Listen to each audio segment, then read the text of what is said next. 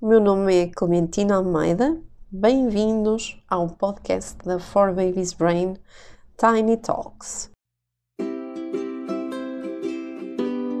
Um podcast sobre bebês, crianças e todos aqueles que com elas lidam.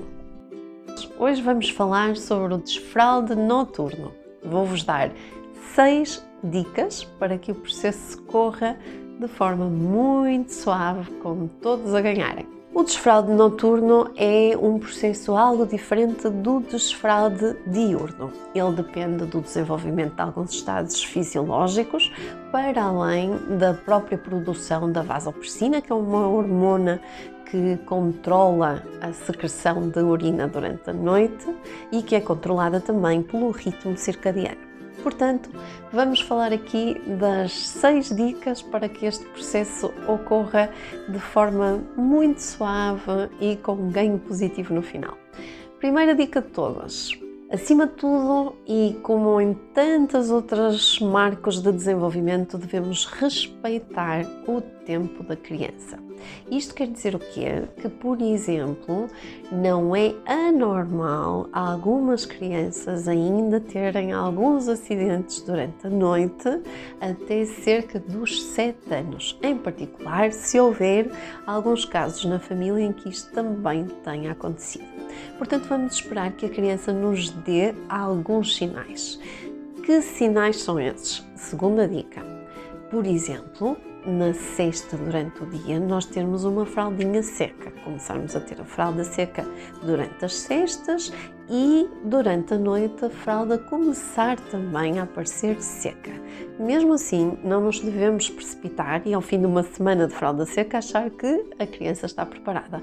O ideal será esperarmos mais alguns dias. A minha sugestão, olhar a ver se pelo menos 3 semanas, 21 dias de fraldinha seca e então é sinal que vamos largar as fraldas durante a noite.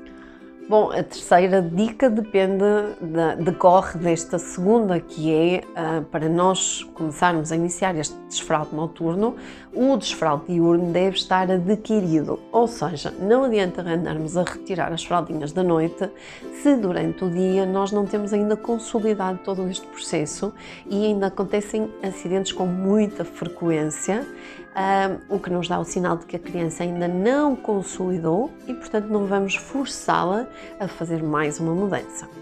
Por falar em mudanças, passamos para a dica seguinte, que é o quê? Durante este processo de desfralde noturno, não devemos introduzir mais alterações na rotina, nomeadamente na rotina de ir para a cama à noite.